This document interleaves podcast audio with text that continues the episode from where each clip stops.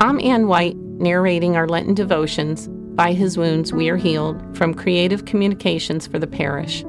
Today is Friday, the third week of Lent, March 12th. Today's theme is Our True Messiah. The scripture verse is Luke 23 25. Pilate released Barabbas, who had been thrown into prison for insurrection and murder, for whom they asked, but he delivered Jesus over to their will. Barabbas may have been the Messiah the mob wanted, a hero who would lead a crusade against the hated Romans.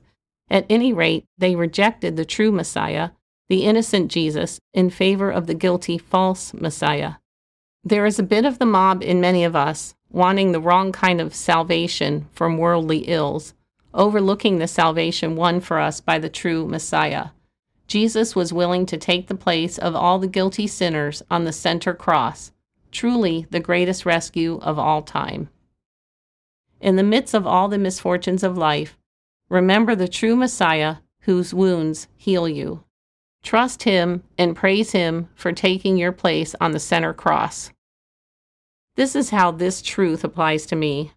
First, I want to repeat the last sentence of the devotion. It states, Trust him and praise him for taking your place on the center cross. For years now, I've heard that Jesus died on the cross for my sins, and I've known him as my Savior and Lord. But it wasn't until I heard someone say that Jesus was my substitute on the cross that it became crystal clear to me.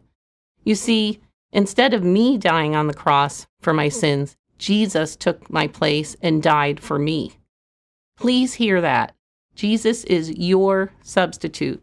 He died for you so that instead of you being tortured, nailed onto the cross, and dying a most horrible death, Jesus did it for you. All because of his merciful, gracious, overwhelming love for you. I want to encourage you with that truth. Isn't that wonderful? Spending time with God in His Word will reveal how much He loves you. So much so that He sent Jesus, our true Messiah, to be your substitute on the cross, so that you can know without a doubt that you are forgiven and your true home is with Him in heaven. Let's pray. Forgive me, Lord, for wishing for a false Messiah. Thank you for saving me from my sinfulness. In Jesus' name, I thank you. Amen.